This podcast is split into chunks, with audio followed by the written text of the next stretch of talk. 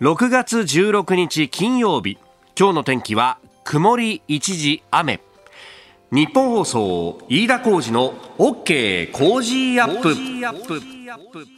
朝6時を過ぎました。おはようございます。日本放送アナウンサーの飯田浩二です。おはようございます。日本放送アナウンサーの新業一華です。日本放送飯田浩二の OK 工事アップ。この後8時まで生放送です。いやーなんか今日のさ、朝の空、はい。なんか磨かれたようなね。キラキラとした空で。本当日差したっぷりでここ最近やっぱりこうどんよりとしていて雨そうそうそう。降っていたりとかうん。あなんかなすっきりしないなと思ってたんですけど今日はねスキッと晴れたね。スキッと晴れましたね本当なんかいろんなもやもやが、えー、飛んでったんじゃないかなというようなね。はい。まあ、あの雨でね、えー、塵とかそういうものが結構磨かれてなんていうね、話はあるんですけれども、まあ、ここのところ覆っていた解散どうなるどうなるみたいな話がね、昨日の総理の、えー、夕方のね、えー、いわゆる声かけというふうに言うんですけれども、こう、総理官邸から、えー出かけるときに、記者団の前を通って、そして記者団が何か呼びかけて、で、それに対して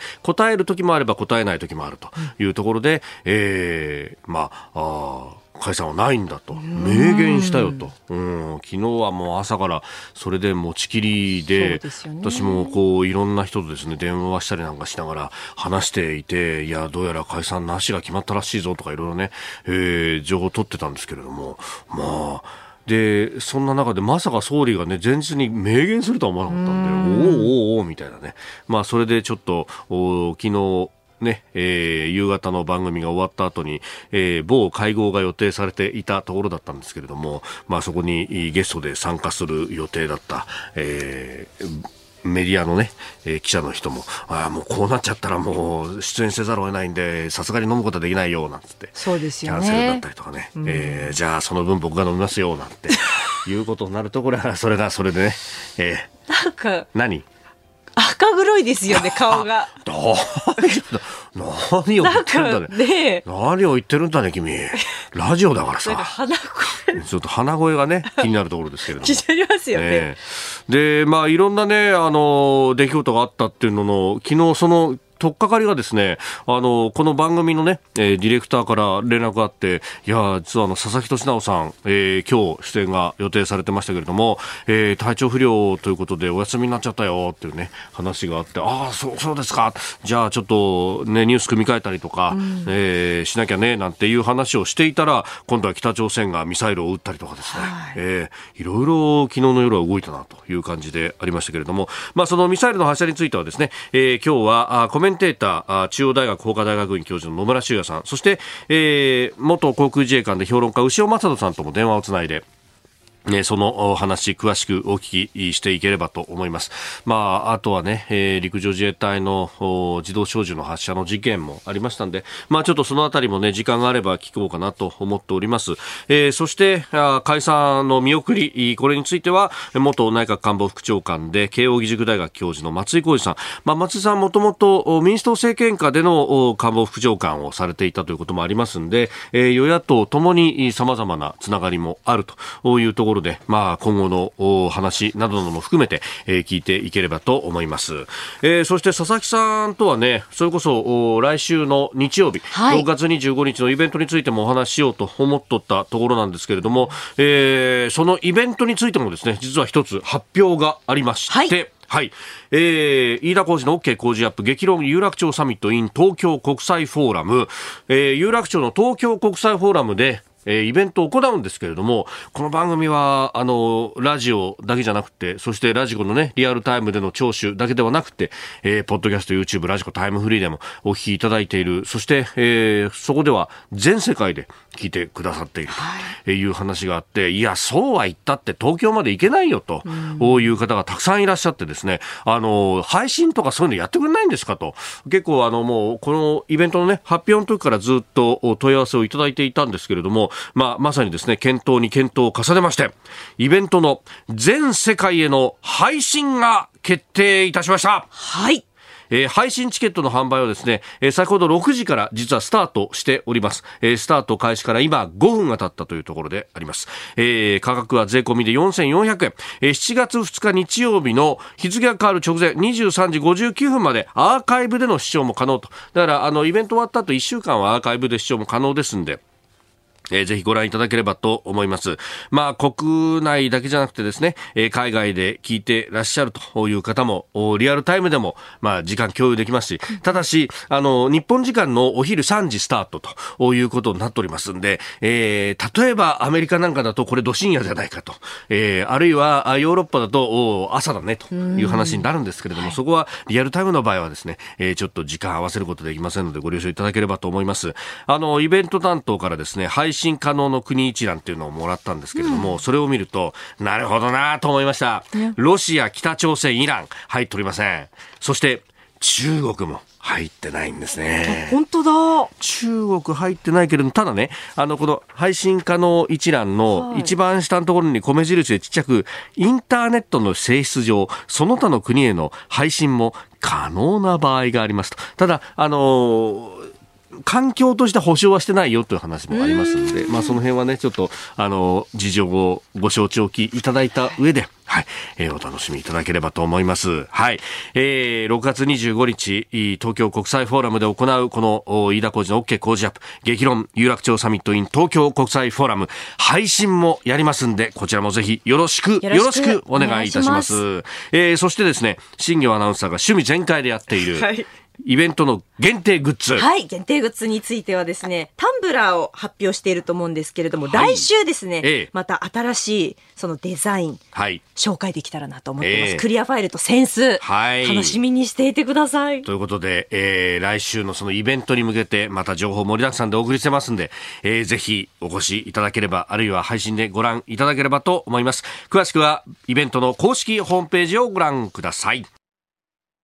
あなたの声を届けますリスナーズオピニオン。えー、この OK 工事アップはリスナーのあなた、コメンテーター、私、田新業アナウンサー、番組スタッフみんなで作り上げるニュース番組です。えー、ぜひメールやツイッターで、えー、ご意見をお寄せいただければと思います。えー、どうなる国会、どうなる国際情勢、激論コメンテーター、交流戦ということでありますが、あ当初出演予定でしたジャーナリスト佐々木俊直さんは、あ今朝体調不良ということでお休みであります。あの新聞のね、ラジオ欄だとか、ああるいは番組宣伝はちょっと差し替えることが、ね、時間で難しかったということがありますんで、えー、ここで、えー、申し上げておきます。はい、えー、そして、えー、ということでですね、中央大学法科大学院教授弁護士野村修也さんがもう腕を回して、えー、ご登場、この後もすぐであります。えー、まずは国会、えー、財源確保法、それから LGBT 理解増進法、えー、今日可決成立へということになりました。おのおの昨日委員会では可決されて、そして今日の本会議に上呈されると、えーいう運びになっております、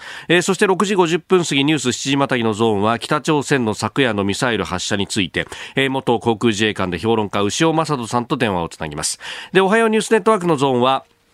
えー、岸田総理が解散を見送るということを明言を昨日しました、えー、元内閣官房副長官で慶應義塾大学教授松井浩二さんに電話をつなぎまして、えー、与党野党、まあ、それぞれね、え、どういう動きを見せるのかそしてこれからというところも含めて、え、聞いていきたいと思います、え、さらに教えてニュースキーワードのゾーンは鉄道車両の防犯カメラ義務化について、え、国土交通省の検討部会があそういった方針を出してきました、え、それから埼玉の県営プールの水着撮影会、えー、指定管理者の協会側が中止要請を撤回をし謝罪をしたということであります。えー、これ、あの、地方自治法に基づいて、えー、県知事からの指導があったという話でありますけれども、まあ、この辺のね、えー、一連の流れについて、そして、まあ、それと権利や、えー、憲法との関わり合いというところを聞いていきたいと思います。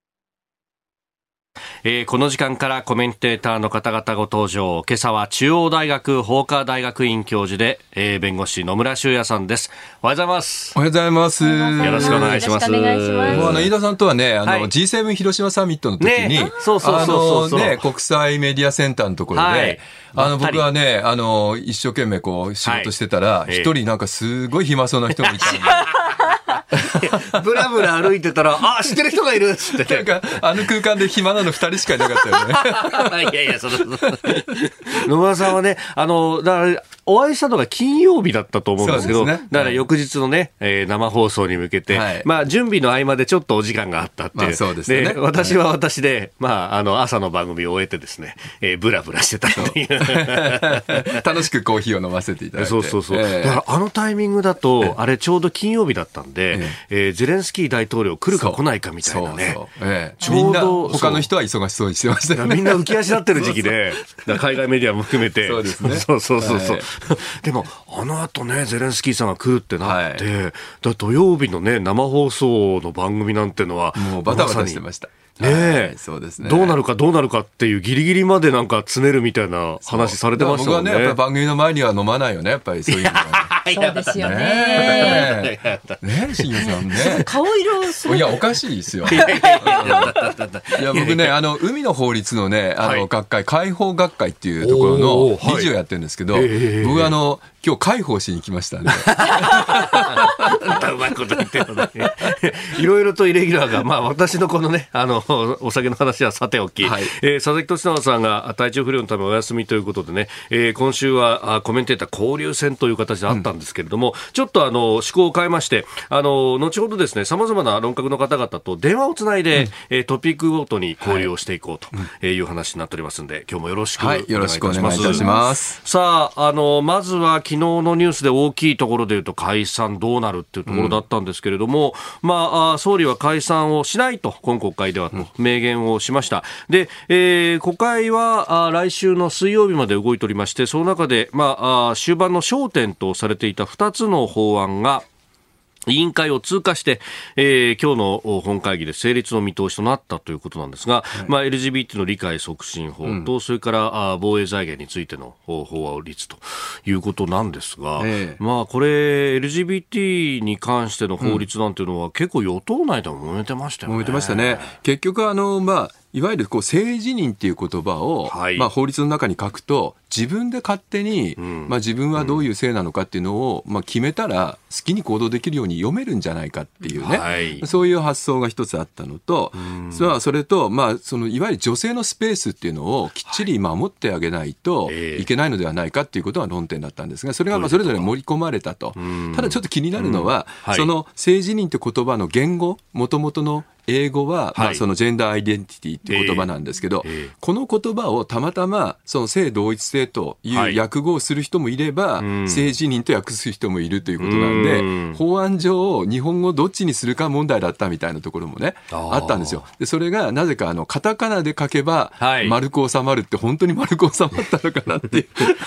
確かにそうですよね。そうなんですよ。結局それってあの受け取る人にと、うん、よってあの会社が変わっちゃうってことは残っちゃうってことですか？残ってるですね。ですごくあの法律の学者としてはですね珍しいのは、はい、法文の中にカタカナが入るっていうのは本当に珍しいんですよ。うん、例えばコンピューターも電子計算機って書いてあるしあえー、デジタルデータはね電磁的方法とかっていうふうに書いてあるんですよ。なるほどなるほど、だからみんな日本語に直してるんだけど、うんうん、ただあのいくつかはねあのカタカナのままっていうのがあって、それはとこれまではね日本語として定着しているカタカナ用語は使おうっていう話になってたんですよ。でそれに比べるとこのジェンダーアイデンティティっていうのは定着してるかっていうと初めて聞く人もいるって話だからすごくイレギュラーなまあ、法文になっているということは言えると思うんですよね。う。ん。そのね懸念点として示されていたそのまあ自分がそうだと思えば、そうやって行動できるよっていうあたりで、はい、そのお風呂に入るとか、はいはい、トイレがとかいうことが言われてましたけど、うん、この辺って結局その法律これできることによって変わることってどうなんですか、いやあのほとんど変わらないと思います。変わらないですか？あの例えば、えっと、実は先日もですね、はい、あのまあ、銭湯で女性の方の風呂に入って男性がいて、はい、でこの人は自分が女性だと思ってますと。だから無罪なんだって主張してますけども、これは難しくてですね、はい、あのなんで難しいかっていうとこれあの建造物侵入になるんですよ。ああ、そっちの法律なんですなんですね。はい。で、建造物侵入っていうのは、はい、管理者がどういうふうにこの施設を管理するかっていうルールを決めていたら、うん、そのルールに従わない行為っていうのはみんな建造物侵入になるんですね。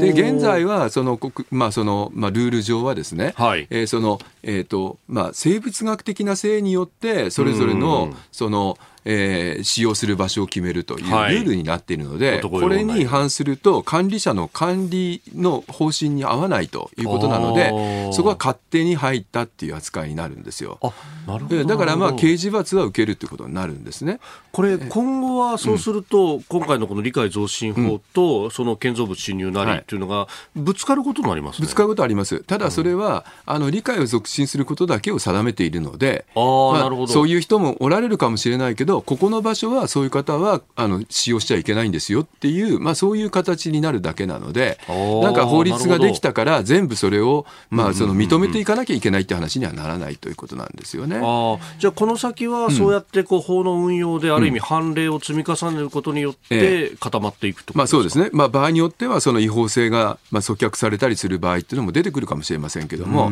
それはあのこの法律あるなしにかかわらず、はい、あのまあ、そういうあの時代の変化の中で違法性に変動が生ずることはあるとは思いますけど、今の生活の中で、例えば問題になっている女性のトイレに男性が入ってくるみたいなね、はい、いうようなことを、やっぱりあの不安に思ってる人がいるので、えー、今回の法律の中ではそこをきちっとですね、えー、そのまあ不安が生じないようにするっていうことも書き込まれたので、あえー、この辺ってね、維新だとか国民民主党が出した対案に書き込まれていたところで、うん、まあそれをある意味与党が飲んだ。飲んだ。でそのまあ法律ができたことによって、まあ、一方でそういう利益もちゃんと配慮しますよってことは、まあ、書かれたんですよね。でただ海外なんか見てみますと、はい、まあ、この法この種のまあ法律の進化によってですね、そのまあ変化によってですねそのまあ女性が何らかの不安を感じるっていう場合についてそれをこう防止するような運動ししてる人たちもいるわけなんですよね。でそういうあの、まあ、声もちゃんと聞いていくっていうことが社会の多様性っていう意味では本当は必要なのでそこをちゃんと議論できるかどうかっていうのが大事。で問題はやっぱりこれね法律できた後はこの非常に漠然とした法律を今度ね、はい地方自治体が、なんかね、すごく厳格な条例作っちゃったりとか、学校教育とかのところで、ちょっとすごく厳格な教育始めちゃったりとかするっていうことを、どういうふうに塞いでいくのかっていうことが問題なんで、争点はそっちに移ってるんじゃないかなっていう気がしますね。その辺っていうのは、やっぱりこう、ある意味の運用の部分で、こういうのが出たらどうなんだっていうのを一個一個議論していく、うん、それも、まあ、地元のお住まいの方々でやるっていうことになってくるわけですか、ね、いや、本来だったら、やっぱりもっと国民的な議論をしなきゃいけないと思うんですよね。うん、それをあの見逃していると、いつの間にかすごく偏ったですね、はい、あの教育なんかが行われてしまったりとか、うん、あるいは極端に偏ったですね。あの社会の施設を作っちゃったりとかですね、そういうことが起こってくるし、逆にそれができてくると、それを作らなきゃいけないみたいな感じの、はい、まあ、ルールができてしまうと、大変住みにくい社会になってしまう可能性があるので、まあ、ここはね、あの今回の法律は最終的にはややスカスカになった部分があって、はい、まあ、その対立部分をそぎ落としたみたいな感じなんだけど結局まだ問題は全く解決されてない。うん、日本の社会でこの問題をどう扱うかについて議論は全然熟してないっていう。まだ腹落ちしてないですね。全く腹落ちしてないですよね、みんなね。そこを議論を進めなきゃいけないと思いますが、そこを例えば自治体なんか勝手にさあっといっちゃうと、すごい大変なことになるというような気がしますね。まあね、一方で、その、かつてその江戸時代なんかのこう主導とか、うん、まあある意味こう共存してやってきたよっていう歴史があると。で、ね、あの宗教的な禁忌とか何かがあって、うん、そのこね、な殺されるみたいなことが日本の社会であったのかっていうと、そうではなかったと。まあ、その辺まあ、を考えると、ねえー、法律は作ったけれども、うん、作るけれども、うん、この先っていうのは、まあ、話し合いというかなまあそう。まあ、基本的に社会がおおらかであるかどうかだけの問題なんですよね。これをね、法律がね、なんかここはいいとか、ここは悪いとかやり始めると、はい、なんだか分かりも分かんないことになってくるんですよね。うん。だからやっぱりラジオの DJ が前の日飲んでいいのかどうかみたいなやつは、これも、これもあれなんじゃないですか、うん、こう、自由という。いやいや、ぜひルールを作ってほしい。あの、その辺のね、社会のこう、こうね、自由さみたいなもの、後ほど、お例えばじゃあ水着の撮影についてとかね、そねえー、その辺も今日は論点として出てくると思います。えー、8時まで、えー、野村さんにはお付き合いいただきます。よろしくお願いします。はい、よろしくお願いします。えー、スタジオ長官各紙が入ってまいりました。あ昨日の総理のですね、えー、今国会の会期内の解散を見送るという発言についてが各紙一面トップであります。朝日毎日それから産経があこれを一面トップとして取り上げています。で、えー、読売は中国に技術漏洩容疑ということであの国立研究開発法人産業技術総合研究所いわゆる産総研の、えー、中国人研究員が逮捕されされたというニュースを一面に挙げています中国に技術漏洩容疑産総研中国人研究員逮捕フッ素化合物情報メール送信ということで、まあ、メールを送信していたのは今からもう5年前、えー、になりますが、まあ、容疑を固めてそして逮捕に至ったという話であります。まあ、この点の、ね、話は結構こう逮捕しようとすると国外にもう逃げてしまっていてなかなかできないということがありましたけれども逮捕に至ったということですが、うん、まあこれは野村さん、氷山の一角と思った方がいいですか？いやそうですね、やっぱり今、もうとにかくあの先端技術をどう守るかっていうのが、はい、もう国際社会共通の課題になってるわけですよね。だからあのこれからもその機密情報、例えば防衛に関する機密情報みたいなものを扱える人っていうのをちゃんと、まあ、限定して、それがあのその人たちじゃなければ扱えないようにした上で、はい、もし万が一漏洩するようなことがあったら厳罰に処するというような仕組みをですね、やっぱり作っていかないと、まあ、人をちゃんとあの貼り付けていかないと、データとですね、え。ー、そうしていかないと、やっぱりあの管理できないということになっていくんだと思いますよね。まあ、今ね、えー、まさに、まあ、今国会、そして次の臨時国会も含めてと思いますが、えー、セキュリティクリアランスと、まあ、適格性審査というね、まあ、法律が、はいま、すごいね、ちゃんと分かったね、今ね、僕がそのこと説明したら。いやいやいや、待った待った待った。あのね、酔っ払いてにしてじゃないでしょ今ね、ちょっと一応試験だったのよ。あ危ない危ない危ない危ない。そうそう。あの、チャット GPT と同じぐらいの能力あるかなと思って聞いてみた。危ない危ない、本当に。油断ならねえや。えー、ということで、ここが気になるプラスでした。番組スタートから5年、初のイベント開催決定。飯田浩二の OK 工事アップ。激論有楽町サミット in 東京国際フォーラム。6月25日日曜日午後3時から会場は有楽町の東京国際フォーラムホール A 作家で自由民主党参議院議員の青山茂春さんジャーナリスト須田慎一郎さん評論家宮崎哲也さんそしてあのコメンテーターも続々登場。豪華論客たちによるここでしか聞けない激論をリアルで体感してください。6月25日開催最高に熱い討論イベント。チケットは絶賛発売中。詳しくはイベントホームページまで。えではこの時間取り上げるニュースはこちらです。北朝鮮が昨夜ミサイル2発を発射。石川県沖の EEZ に落下。北朝鮮が昨夜少なくとも2発の弾道ミサイルを日本海に向けて相次いで発射しました。防衛省によりますと弾道ミサイルは昨日の午後7時24分頃と7時36分頃に発射されいずれも石川県の舳倉島の北西およそ250キロの日本の排他的経済水域の内側 EEZ 内に落下したとみられております。また変則軌道で飛んだ可能性があるということです。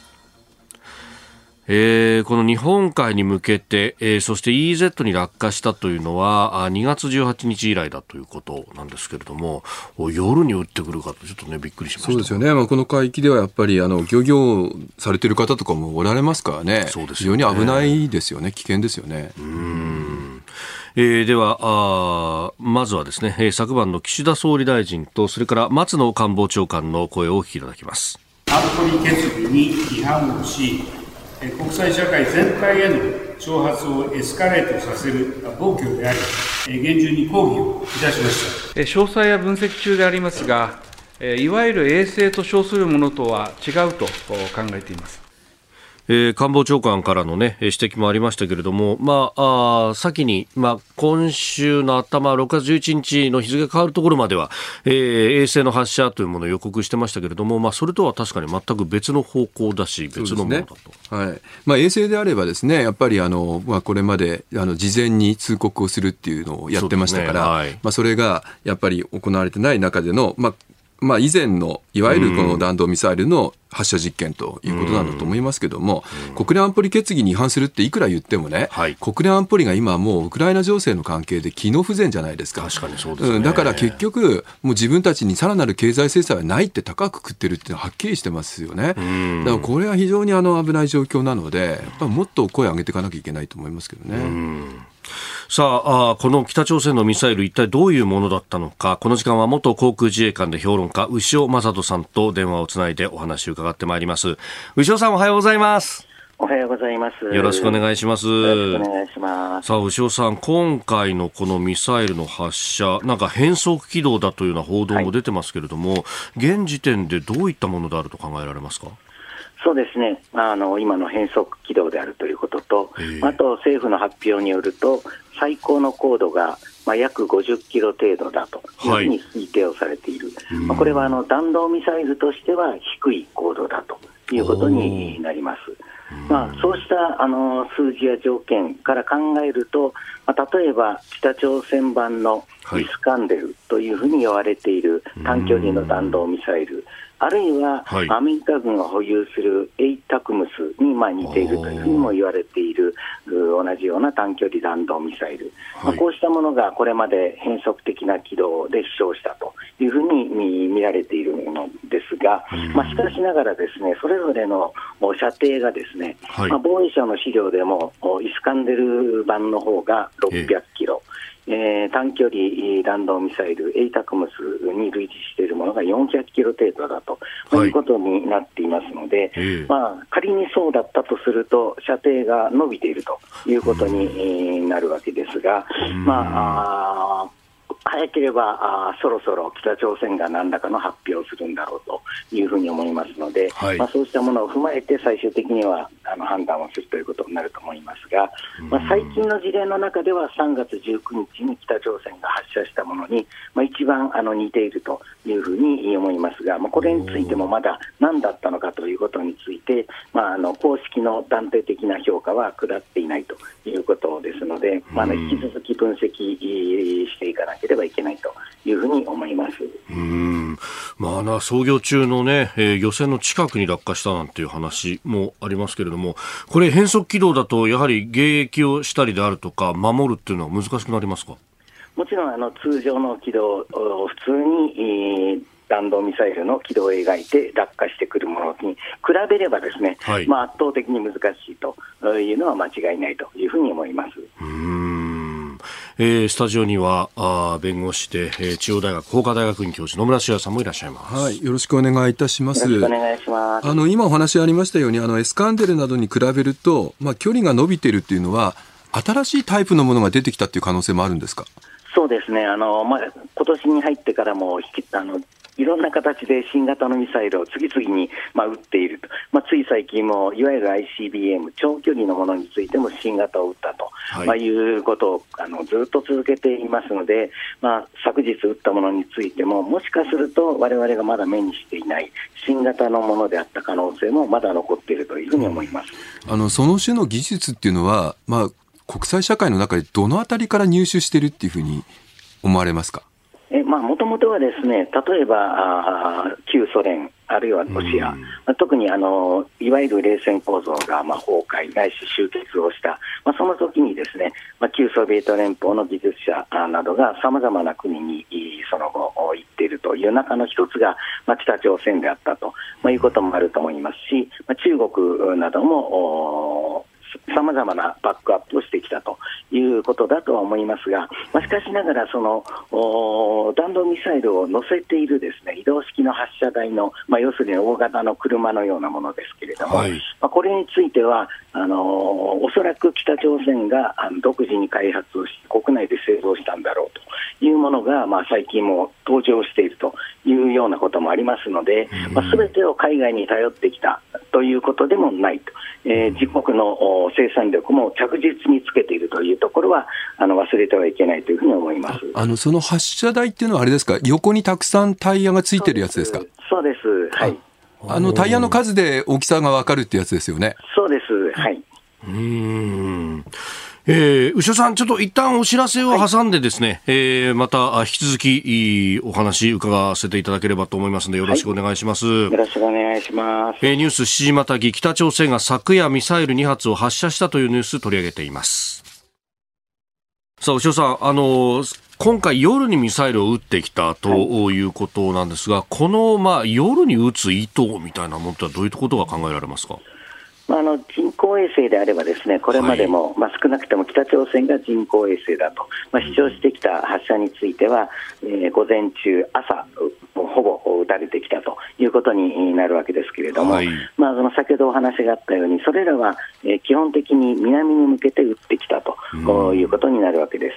まあ、なぜかというと、ですね、はい、人工衛星の場合は、北極、南極、それぞれの上空を結んだ、まあ、極軌道とも言われているところを周回させることによって、まあ、地球のいろんなあどの地点も少なくても1日に1回といったようなペースで、まあ、観測することができるということになるわけですが、はい、まあ、それとは違って、弾道ミサイルの場合は逆に地球の時点を利用してより遠くまで飛ばそうということになるので、北朝鮮としては、まあ、今回のように東側に向けて撃つと。まあ、いうことになるわけで、まあ、今回はその方向からも、あるいはまあ高度その他からも、まあ、人工衛星ではどうやらなさそうだと、まあ、いうことになるわけなので、はい、まあ、夜中に撃つというのは、まあ、軍事的にはまあその方がですね、はい、不意吸収的に他国を攻撃できるということも勘案した時間が選ばれているという可能性があると思いますあ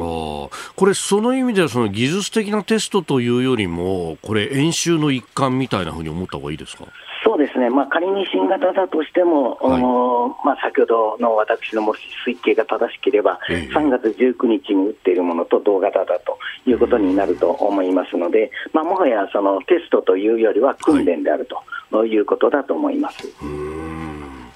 さあそして、えー、牛尾さんあのせっかくつないで、ね、もう一つお伺いしたいのが、あの陸上自衛隊の射撃場での発砲事件。は、お二方が亡くなりそして一人があ負傷したという、この事件ですけれども、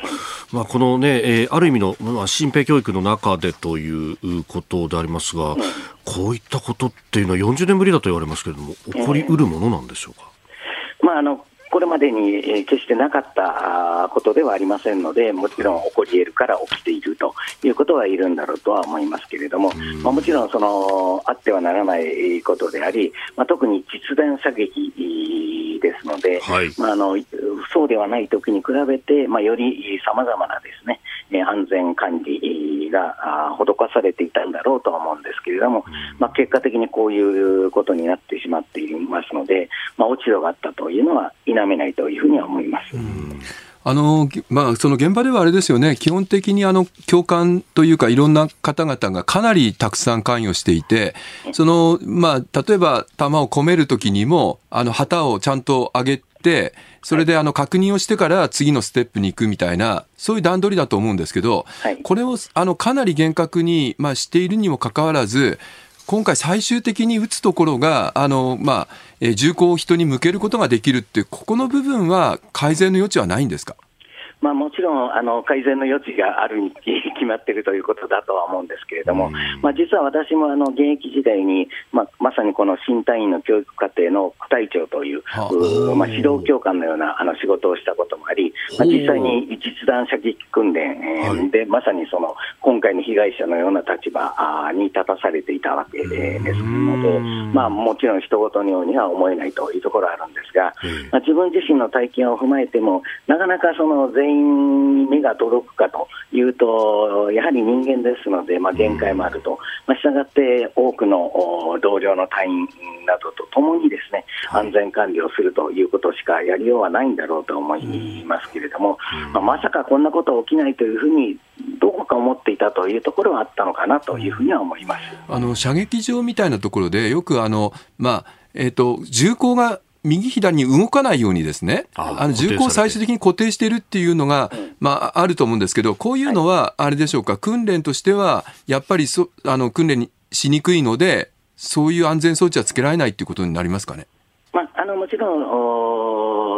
それぞれメリット、デメリットというのはあるんだろうと思いますが、まあ、一つだけ言えるとすると、まあ、実際に有事を想定して、そのために訓練をしているというのが基本ですので、まあ、実際に戦場にそういうものを持っていくのかと、まあ、いうことを考えると、ですね、まあ、そうした訓練も一方であってはいいと思うんですが、まあ、そうしたものを使わずに有事を想定した射撃訓練というのも、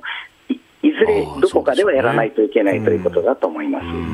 あとはその、まあ、候補生の適格性審査等々というところはいかがですか？まあ、なかなかこれもですねどこまでその例えば面接をしたら見えるのか、心の中だといったような問題もあるんだろうと思いますが、まあ、私自身の実際にその学生としてですね、はい、えー、射撃をした体験も踏まえて言うと、やはり初めてその武器を手に取ると人間は当然緊張しますし、まあ、そこに実弾が入り、実際に自分が撃つという時のそのまあ緊迫感、緊張感というのはまあ相当すごいと。普通の日本人であれば普通経験しないことですので、まあ、しかも周りでは大きな音がするわけですね、バンバンバンという。はい、そして場合によっては土煙がバーッと立ったりして、まさに映画で見る戦場のような光景の中に自分がいるという中で、まあ、人間は普段なら取らないような行動を取ってしまうということもありますので、まあ、その入隊のそのプロセスをいくら考えても、こうした事件が起きないとは言えないと思います。なるほど牛尾さん、朝からどうもありがとうございました。こちらこそありがとうございました。えー、ニュース7時またぎでした。ここでポッドキャスト YouTube でお聞きのあなたにお知らせです。ラジオ局日本放送飯田浩司の OK Cozy up 週末増刊号を毎週土曜日の午後に配信しています。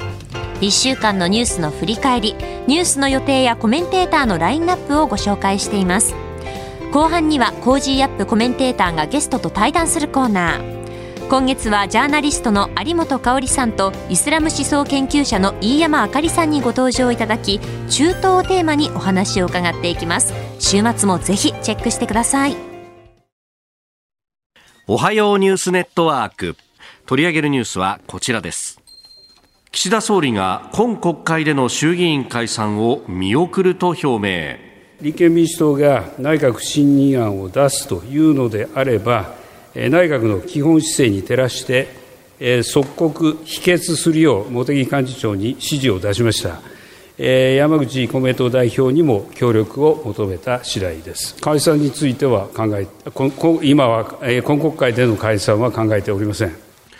えー、昨日の午後6時過ぎ記者団の取材に応じた岸田総理大臣の声をお聞きいただきました、えー、立憲民主党が内閣不信任案を出すのであれば即刻否決するように指示を出したと述べた上、えー、今回での今国会での解散はしないという考えを明らかにしております。まあ、昨日の夕方ね、えー、うん、この一報が出て明言したと、えー、解散なしそうそう。あれ直前ね、あの、急になんか臨時の記者会見みたいな話だったので、えー、もしかすると解散するぞって話かなっていう声もあったんですけど、はい、やっぱりあの事前にもし内閣不信任案が出るんだったら解散するっていうニュアンスの発言してたので、はい、それを打ち消さないと、ちょっとあの、まあ、えー、弱腰みたいになっちゃう可能性があったのかなっていう気もしましたけどね。ああ、うん、だから事前に言うと。まあ、しっかり言っとくという形だったのかもしれませんけどね。うん。さあこの時間はですね、えー、元内閣官房副長官で慶應義塾大学教授松井浩二さんにも電話をつないでお話を伺ってまいります。松井さんおはようございます。あおはようございます。よろしくお願いいたします。よろしくお願いします。この解散の見送りとこれをなんかわざわざ表明するっていうのも珍しいなと思いましたけど松井さんどうご覧になりましたか？そうですね。ちょっと与野党ともにあの、まあ、いろいろ言われてることですけど、ちょっと立憲民主党もですね、はい、まあ、泉代表一任というようなことを言ってですね、えー、ちょっとこう、最終的には腰砕けという感じもあったし、えー、ややどうでしょう、岸田首相もですね、はい、えー、ここのところ、少し含みを持たせてですね、なんか、あの、やや、あの、ちょっとこう、牽制級っていうか、はい、火遊びというか、が過ぎたような気はしますけれど、まあ、あの、えー、まあ、サミットがね、あの、飯田さんも、あの、雨の中、取材に行かれた あのサミット、まあ、非常に成功してですね、党の利益から言うと、はい、一瞬、ここは今がやり時っていうところもあったけれど、えー、まあ、最終的にはいろんな情勢判断、マイナンバーカードの問題もあるし、ご子息の問題もあるし、はい、あんまり、あるいは公明党との関係もあり、まあ、あの岸田さんらしい判断をされたけど、ちょっとなんかその、ここまで見せる必要があったのかなっていう気は、率直にはしますけどね。あやっぱり今週の火曜日13日の会見で、結構な含みを持たせて、表現も変えてきた、この辺でこう永田町全体に解散の風が吹きすぎたっていうふうに見たんですかね。ね私はですね、はい、プロの見方とか、あるいは13日も私もちょっと与野党の議員さんとこうある会があってご一緒してたんですけど、はい、あんまり、まあ、その方々、皆さん、選挙強いということもあったけれど、えー、あんまりもそういう雰囲気ではなくて、13日のちょうど同じその総理の会見ぐらいの時間帯に、何人かの、えー、まあ、閣僚の方が含めて、ご一緒したんですけど、はい、あのなんかそそういう切迫感は全然なかったですね、ただ、ちょっと選挙基盤の弱い方なんかは、ですねだいぶこう、神経質になっておられたのは、あの感じましたね、これは与党も野党もそういう感じがしますね。うんやっぱりいかに自分の選挙に有利かどうかという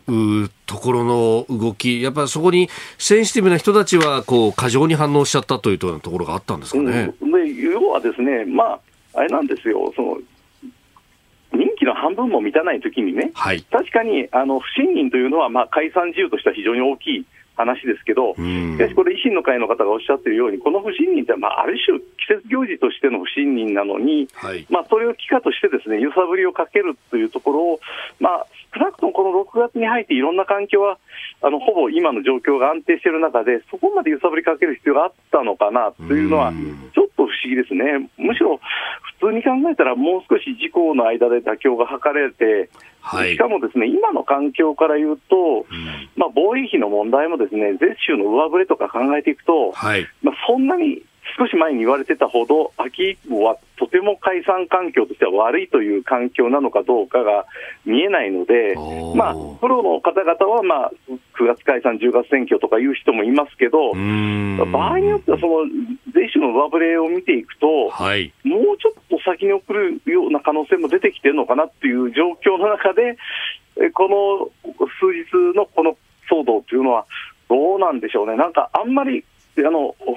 その主要な人たちには、うんうん、まあ、最後、まあ、総理の専権事項というふうに言われてますから、はい、まあ、何やるか分かんないところもありますけど、まあ、それでも常識にはないなっていう感じを、私のこう接する周りの人が与野党の雰囲気から言うと、そういう感じでしたね。なるほど。あ松井さん、野村です。ご無沙汰してます。どうもどうも、あの国会事故調の時は大変お世話になりました。いやいや、こちらこそ、あの非常に素晴らしい仕事をしていただいて、ありがとうございました。ね、こちらこそ。今日もなんか朝から飯田さんいじりを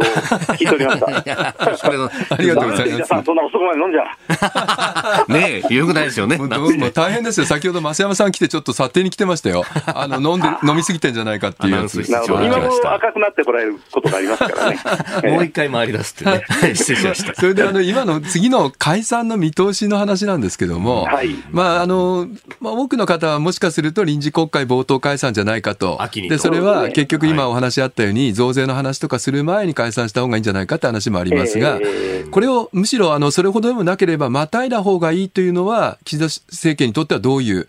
あのメリットがあるってことなんですか？要はですね、今後の税収とかのあの見通しにもよるんですけれど、まあ、そもそも今、あの少し微妙に方針転換してますよね、その増税の時期っていうものについて、少し先置きしうる、はい、骨太の方針。はい、あの税収がある程度見通しがあの堅調であれば、ですね、うん。はい、そんなにあの増税、増税ということを言わずに、えー、最終的には岸田さんがやりたいことは再選ということでしょうから、それに向けて言うと、本当に秋がいいのか、うん、もうちょっと引きつけて、そのもう一回、その税収を見て、ですね予算編成してからでもいいんじゃないかという話が、しばらく前はなかったのが、はい、なんとなく最近、ちょっとそういう噂を耳にすることがあるんですね。なるほどそれはあれですよね、はい、あの岸田総理にとってみると、自分の総裁再選を考えれば、総裁選に近いところで選挙に勝った方がいいっていうことなんですよね。はい、まあ、そういうことですね、えそうすると、例えば内閣改造っていうのは、どのあたりで組み込むっていうようなイメージ内閣改造はいずれにしても、ここでしないという手はないと思いますから、あこの夏から秋にかけて、まあ、それはされるんではないでしょうかね、ただ、あのそれも含めて、今、野村先生おっしゃった通りで、一番、そのすべてを総裁再選を優先するとしたら、はい、一番フレッシュでですね、そこに、まあ、人気のある人をどう投入して、国民にアピールできる体制を作るかですから、それも、あの、えー、9月解散、10月選挙とかいうことだったら、当然8月とかに、まあ、考えてるんじゃないかというのが通説でしたけど、はい、まあ、それも含めて、どこで勝負をかけるかっていうのは見えてくるんじゃないでしょうかね。あの私の存じ上げてるいろんな方はやっぱり夏に改造して、えーまあ、国連総会の後招集しても、冒頭解散とかですね、はい、9月末招集、えー、そんなことを言う方が多いですね。さあ、そしてこれに受け立つ野党の側ですけれども、泉さんはね、150議席を割った場合にはもう辞任するんだというふうに、まあ、不退転の決意を示したりしてますけれども、実際のところはどうなんでしょうか？さんはですね、統一選挙の後あまあこれはまあいろんな人が言ってることですから、私は直接聞いてるわけじゃないんですが、ええ、あの辞意を表明して、まあ、一瞬、野田さん後継で動いたけど、幹事長の受け手がいなかったということでできてないので、まあ、泉さん自身はもう、ある意味では、えー、なんていうんですかね、うん、引きどころをこう見ているっていうことかもしれません、それぐらいちょっと党内でいうと、もう少しフォロワーがいてもいいのになと思う、なんでそうなってるか分かりませんが、疲れてしまった部分ありますか、えー、なんで、あの目標数値はちょっと非現実的だっていうのが、立民の方々の、まあまあ、多くの人がおっしゃっていることで、まあ、明らかにおそらく野党、今の状況だと野党、立憲が減った分は確実に維新が伸びて、なおかつ自民があの減減るということもある程度は減るでしょうから、そこの部分も含めて維新が伸びて、まあ、むしろ維新が野党第一党になる勢い、まあ、衆議院でですね、まあ、そういう状況はもう泉さんの中でもある程度見えてるんではないでしょうかね。もしこの立憲民主党でそういう形、泉さんがもし、まあ、降りることになったら、次は誰になりそうなんですか？まあ、次は、まあね、いろいろ言われてるのは、まあ、実績、その他でいうと、やっぱり、えー、長妻さんとかですね、あるいは辻元さんとかいう名前も出てきてますが、まあ、立民自身も、まあ、その中道でいくのか、ある程度こう左派に触れていくのか、はい、あるいは場合によっては分裂含みでいくのか、まあ、いろんな見方があるようですが、ちょっと全体として統制は、今の状況でいうと、芳しくないんではないでしょうかね。なるほど。ぜひ伺いたいんですけど、あの昨日、はい、あの飯田さんとは何時まで飲んでたんですか？いや、ちょっと飯田さん飲んでたんですか？いやいやいやいやいやいやいやお時間でございます。いや、松井さん、朝からどうもありがとうございました。ご近所のよしみで、今後ともよろしくお願いします。いや、こちらこそです。よろしくお願いします。どうもありがとうございました。ありがとうございました。そして来週のコメンテーターの皆さん、19日月曜日、ジャーナリスト須田慎一郎さん、20日火曜日、地政学戦略学者奥山正史さん、21日水曜日はジャーナリストの佐々木俊直さんの予定でありますが、はい、まあここは体調と相談しながらということになります。22日木曜日、明治大学教授で経済学者飯田康之さん、23日金曜日は外交評論家で内閣官房参与三宅邦彦さんです。ポッドキャスト、YouTube、ラジコ、タイムフリーなどでもチェックをお願いいたします。そして同じくポッドキャストで配信しているプログラム、日本放送報道記者レポート2023のお知らせです。報道記者が日々取材した情報をお送りするポッドキャスト、毎週木曜日の午後に更新しています。今週のテーマは、トヨタ自動車業界巨漢の行方。えー、今年1月に電撃発表されたトヨタ自動車のトップ交代、うん、佐藤浩二社長の新体制で臨むトヨタの今後は、経済自動車担当の畑中秀也記者が自動車専門誌の編集長と議論論します。ポッドキャストも地上波もぜひお聞きください。いやトヨタは全固体電池とかね、ねあれがゲームチェンジャーになるんじゃないかとも言われております。はい、非常に注目であります。えー、来週以降も飯田浩二の OK 工事アップをよろしくお願いします。続いて教えてニュースキーワードです。鉄道車両の防犯カメラの義務化。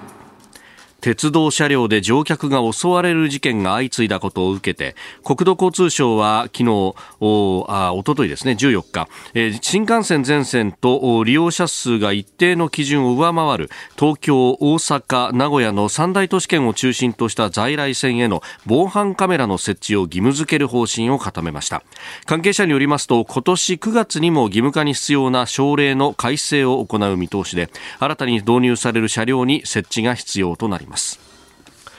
まあ、小田急線だとか京王線での事件等々とい。うところを受けてという話ですね、うん、そうですね、まあ、防犯カメラを設置することによって、まあ、それをよくしようということだと思うんですけども、どのぐらい抑止効果があるのかっていうのはちょっと考えなきゃいけないですよね。やっぱり防犯カメラってやっぱり証拠は残りますよね。はい、だからやっぱりまあ捕まりやすくなりますから、えー、まあ悪いことしにくくなるっていう意味でのまあその予防効果はありますけども、これ防犯カメラリアルタイムで見るわけじゃないんですよね。ああ、録画しといた後から。そうそう。おそらくこれだけの例えば車両につけているものをリアルタイムで見るっていうことは物理的に難しいので、はい、そうなると結局まあ見られている感覚っていうよりも、まあ、証拠が残るっていう感覚でしかないとすれば抑止効果どうなのっていう話はあると思うんですよね。まあ、例えばまあ防犯カメラで何かが起こった時に、はい、例えばサイレンが鳴るとかね。そういうものであればやっぱり抑止効果少し高まるかもしれませんけども、でまあ、そのあたりまでは、まあ、その技術的には到達しないという可能性があるのと、はい、そうするとちょっとこれつけたことによって、はい、運賃が上がることが想定されるわけですよ、ね、コストは上乗せになりますもんね。うん、今のところはね、あの、各社、運賃は直ちには上げないって言ってますけども、どこかで上がってくると。はい、その、まあ、コスト負担、自分たちがコスト負担するのと、安全性っていうのが見合ってるのかどうかっていうところが、やっぱりちょっと気になるところではありますよね。うん。確かに、こう、警察のね、関係の方に聞くと、その、おこれだけ、やっぱ防犯カメラそのものが昔は忌避されていたけれども、これだけ受け入れられるようになって、操作はしやすくなったと、うん、ただ予防という意味で言うと本来はそのいろいろなところについてるカメラを同時並行的に見ることによってっていうのができるけど、まあ、そこは日本の法律上もプライバシー上も難しい。と、そうですね。まあ、中国のようにね、もう全部をこう管理してるわけにいかないですもんね。そうなんですよね。だからやっぱりあの過去に起こった事件が、はい、どういう原因だったのかっていうのを考えてみると、やっぱりあの、まあ、凶器を持ち込むみたいな、はい、ここを防げるかどうかっていうところがやっぱり一番の問題じゃないですか。もう乗られてしまって、そこで、まあ、凶器を振り回されたりとか、まあ、それから例えば火をつけられたりとかしてしまってから、それが映っててもですね、なかなかちょっとあの、安全性っていうのは確保できないとすれば、そういう行為をしようとしてる人をどうやって見つけ出すか。それどうやって捕まえるかっていう話がやっぱり残るわけですよね。で私はあの危惧されるのは今回これで防犯カメラを設置したので、はい、安全性が高まりましたって言ってしまうのはよくなくてやっぱりあのそこで過信しないことですよね。あうん、やっぱり本当の犯罪抑止っていうのを考えれば防犯カメラは一つの手段ではあるけども、はい、万全ではないのでもうこれをやりましたみたいな話にはしてほしくないなっていう気がしますよね。なるほど、うん、まあ持ち込ませないってことを本当に突き詰めて考えれば手荷物検査、うん、まあ諸外国でやってるところもあります、ね、ありますよね。ただそれが今の日本のこの鉄道環境でできるかどうかっていうのも問題もあるし、それが先ほど出てきたプライバシーとの関係でどうなのか。ただあの今 AI のカメラみたいなね、はい、非常にあの優れもののカメラもあるので、例えばあの、まあえー、スリの人とかねそういう人たちって同じ駅を何回も行き来したりとかするんですよ。そういう人をね探知できるかどうかちょっとまだ技術的に分かりませんけどね。工夫の余地あるかなっていうような気はしますけどね。うん。えー、今日のキーワード鉄道車両の防犯カメラ義務化でありました。続いてここだけニューススクープアップです。この時間最後のニュースをスクープアップ!ちょっと酔っ払ってるでしょ。いやいやいやいやそんなこと何やってんですか。若干タガ喉に絡んだってね、はい、参りましょう。埼玉の県営プールの水着撮影会協会側が中止要請を撤回し謝罪過激な露出やポーズが公序良俗に反するなどとして埼玉県公園緑地協会が県営公園での水着撮影会を一律で認めないとしたことに対して施設管理を委託している埼玉県が待ったをかけました、えー、この結果埼玉県公園緑地協会は今月12日関係団体に当初の判断の撤回を連絡し謝罪をしたということです。えー、白子鳩水上公園という越谷市にある、まあ、プール。そして、はい、えー、川越市にある川越水上公園で、まあ、行われる予定であったあイベントに関してというところで、まあ、今月に入ってというか先週の末ぐらいに、うん、こういったことが出てきてなんだなんだなんだと話題になったということでありますがまあこれね、公序良俗に反するっていうふうに言われちゃうと、こう、ああ、そうですか？というね、プールで水着着るのは当たり前だろうと思いながらもというとまあそうですね。いや、今回やっぱり一番問題だったのは、はい、一律に禁止してしまったっていうことなんですよ。でこれねやっぱりあのじゃあなぜそうなったんですかっていう経緯について、はい、あの県の方当初からですね、ええ、あの市民のまあ、その苦情があったので、はい、自分たちで調査をしていた結果、うん、そうなったんだと。いうふうに、まあ、今もそういうふうに言っているわけなんですね、はい、でもちろんその判断がおかしかったというふうに考えて、まあ、知事がですね、はい、あの週末まさに本来休みの時に指示を出して、はい、これまずいから表現の自由との関係でもうちょっとちゃんとですね、あの禁止するものとしないものをはっきりさせようということにしたのはこれはまあ英断だったと思うんです。でただですね、やっぱりあの本当に市民の声を聞いただけで一律に禁止にしたのかっていうと、ええどうも私はやっぱりその後にですね、うん、まあ、特定のその,、まあそのえー、政治団体が、はい、まあ、そのえー、これは許さんという話になったことが、うん、やっぱり結構大きな影響を与えたんじゃないかというふうには思っていて、まあ、そのことは関係ありませんというふうに知事は言ってますけども、そ、ね,、の経緯をやっぱりはっきりあの分析する必要はあると思うんですよね。なぜかっていうとやはり一方で表現の自由とか、はい、あるいはこれ出演する予定だった人たちの、まあ、営業の自由もあるわけですよね、はい、例えばお弁当を出す人たちもこれ中止になればかなりのダメージを受けていると、うん、それを、まあそのえー、自治体というか、まあ、公権力の側がですね、はい、それをあの権力を使って行使を、まあそのまあ、中止を、まあ、要求するというのは、はい、やっぱり憲法上も大きな問題になるのでそこのところはやっぱりあの慎重にどういう経緯があったのかはあの調べる必要があるんじゃないかなというふうに私は思ってるんですよね。うん、まあそのね判断に影響はしないというふうにはされてますけれど一方でその要請をした方々の側というのは結構こうネット上などあるいは紙媒体もそうですが、うん、えー、こんなことを要請してでそして中止に追い込んだんだということをおっしゃっていてでそこで根拠にしていたのが都市公園法の第1条、うん。はい、で、えー、公共の福祉を増進するためにというところにこれは反するじゃないかと、うん、ただこれって、うん、この解釈がまかり通るとするといいろんなイベントができなくなっちゃいますよね。そうなんですよ。でこれね普通あの法律の一条ってこれまあ、目的条項なんですよね、この法律はどういう目的のためにあるかってやつで、うん、基本的にはそれで効果発生しないわけですよ。普通はそういうふうに解釈するんですね。だから、その一条を使っていること自体もおかしいですし、はい、問題は、その中止を要求する人たちの好き嫌い、はい趣味の問題で、い。いとか悪いとか判断されては困るわけですよね。まあ、基本的には、例えばその、えー、表現の自由っていうのは、あの、自分が気に食わない表現であったとしても、はい、それを最大限、まあ、守るというのがリベラルの考え方なわけですよね。だから中止要請しているこのキャンペーンというか、いわゆるキャンセルキャンペーンみたいなね、はい、キャンセル運動をやってる人たちっていうのは、自分たちの、まあ、思考によって社会を管理しようっていう、これリベラルとは全く異質の人たちの考え方なわけですよ。だからそういうようなものにいわばちょっとのはこうなんていうんですかね自治体の方が弱腰になって、それを受けてしまうっていうこの環境はやっぱりあのもうちょっと分析をしてないようにしなきゃいけないっていうふうには私は思いますけどね。まあ今回のこの問題が出てきたところで、まあネット上でよくあの対象として置かれて対峙されたものに、えーまあ、名古屋やあるいは大阪で、うん、えー、起きた表現の不自由点、はい、でこれ、まあ、大阪では行政があその、ね、会場の使用を認めなかったというのがあって、うん、いや、これは表現の自由に反するじゃないかと、うん、でやっ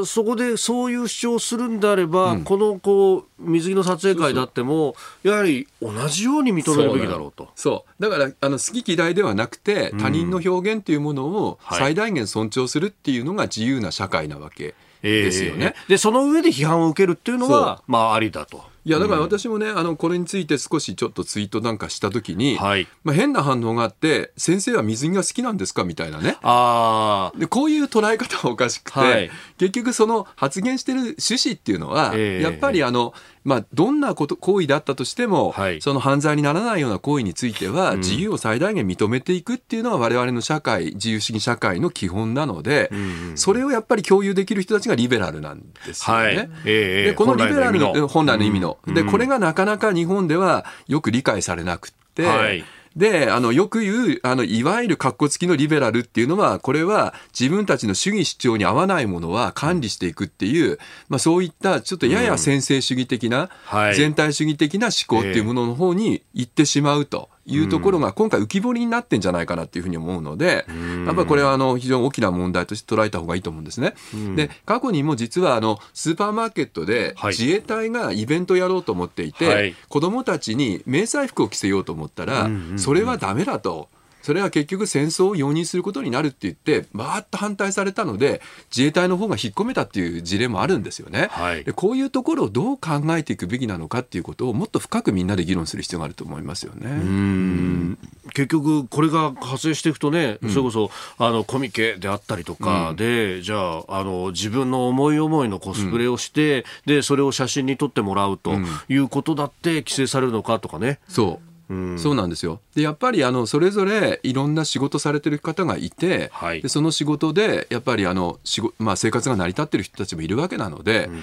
あ、そのことについてあの特に犯罪とかでなければ自由をやっぱり確保するってことは大事だと思うんですよ。だから私はあの今日ずっとですね飯田君が飲んでることについて 苦情をね言い続けてきたんだけど、はい、まあ、最終的には飯田君が飲むことも自由なんだってこと今今気づいた。そうですよ、そういうことですよ。まあ、もちろんね、それが何かにこう抵触をするとかね、うん、えー、実際に仕事に不具合があるとかいうことになると、また別の部分で私が批判を受けると。まあそうですけどね。それによって、こうね、えー、世の中がうまく回っていくと。いやでも新庄さん、ね、どうぞ。なんかもっともらしいこと言ってますよ、こうやって法律を使うなって話です開き直らない。そうそう。なんかスポーツドリンク今2本飲んでましたけど、ちょっとあの、それやっぱり、コストは、いやいや、ちゃんとコストは自分で払っていただくとか、そういうことは大事だと思います。あと、あの、増山さん先ほど来ていて、アナウンス、はい、アナウンサーの査定っていうやつやっておられて、えー、ちょっとあの、チェックしてたみたいなんで。ボーナス出たばかりです。か。そんなこと言っちゃいけないんですけど。でもね、本当あの、これから先僕が何を言ってもなんか言い訳みたいに聞こえますけど、言い訳みたいに聞こえますけど、あの、法律をこう使ってって人を縛ろうとするとか、うん、そういう使い方って本来の法律の趣旨からは反するというか、うん、違うんですよ、うん、まあ、法律はねよく書く勉強するとそうじゃないってことが分かるんですよね、はい、どれだけ自由というかこうハンドルの遊びの部分を確保するかというもの。それはやっぱりリーガルマインドっていうものがちゃんと醸成されてる人と、はい、単にその法律を、まあ、ちょっとかじった人っていうのは大きな違いがあるのでそこはやっぱりちゃんと見た方がいいと思いますよね。その辺っていうのはやっぱり、うん、なんていうかこう法律を放送でやる方っていうのは、うん、その節度みたいなものっていうのを学んだりとかあるいは感じたりするものそうなんです。よあのやっぱりこれあの一種のノウハウみたいな形で、はい、法律家って大体共有してるんですよ。そのうん、基本的にマインドを共有してるんですよね。ある意味こう権力になりうるものであるから抑制的に使うってことになるわけですか、うん。うん、まあ、そうですそうです。だから法律っていうものはやっぱりどう使うべきかっていうのは、そう簡単なものじゃないので、その使い方を間違うと、はい、まあ、結局こう人を縛ることになってしまったりとかするということはあるんですよね。やっぱり例えばそう言っても先ほどね新業さんあのアルコールチェッカーがあの 販売されてますよっていうのネットでさっき調べてたんで。いやそういうねこうこう人を縛るようなことよりは何かもう良識を信じるというね、え我々自由主義の中に生きているという。ああ言えばこういうんそうだね。うん、よろしくないね。まあ本当ね、よくない。大変大変失礼しました。はい、えー、まあスクープアップまあ県プールのね水着撮影会の話からまあリーガルマインドというところまでお話をいただきました、うん、あなたと一緒に作る朝のニュース番組飯田浩二の OK コージーアップ日本放送の放送エリア外でお聞きのあなたそして海外でお聞きのあなた今朝もポッドキャスト YouTube でご愛聴いただきましてありがとうございました。飯田浩二の OK コージーアップ東京有楽町日本放送で月曜日から金曜日朝6時から8時まで生放送でお送りしています。番組ホームページでは登場いただくコメンテーターのラインナップや放送内容の原稿化された記事など情報盛りだくさんです。また公式ツイッターでは平日は毎日最新情報を配信中。ぜひチェックしてみてください。そしてもう一つ飯田浩二アナウンサーが「夕刊富士」で毎週火曜日に連載中。飯田浩二の「そこまで言うか」こちらもぜひご覧になってください。忙しい朝そして移動中ニュースを少し深く知りたい時。ぜひ AM、FM、ラジコはもちろん日本放送のポッドキャスト YouTube でお楽しみください。